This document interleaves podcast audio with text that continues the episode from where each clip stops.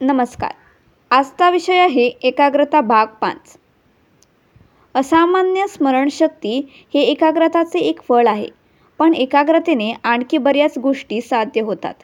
स्वामी विवेकानंद दुसऱ्यांदा अमेरिकेला गेले तेव्हाची ही गोष्ट.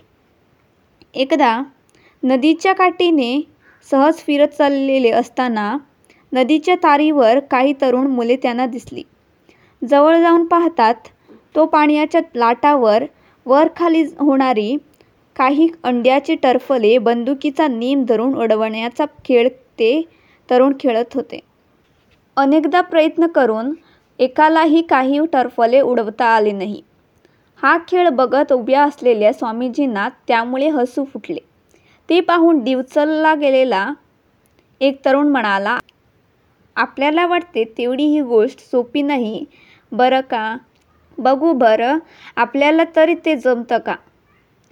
स्वामीजींनी काही न बोलता बंदूक हातात घेतली आणि एकामागून एक अशी बारा हलती टरफले अचूक नेम धरून अडविली आश्चर्याने थक्क झालेल्या त्या तरुणांना वाटले की स्वामीजी अव्वल नेमबाज आहेत.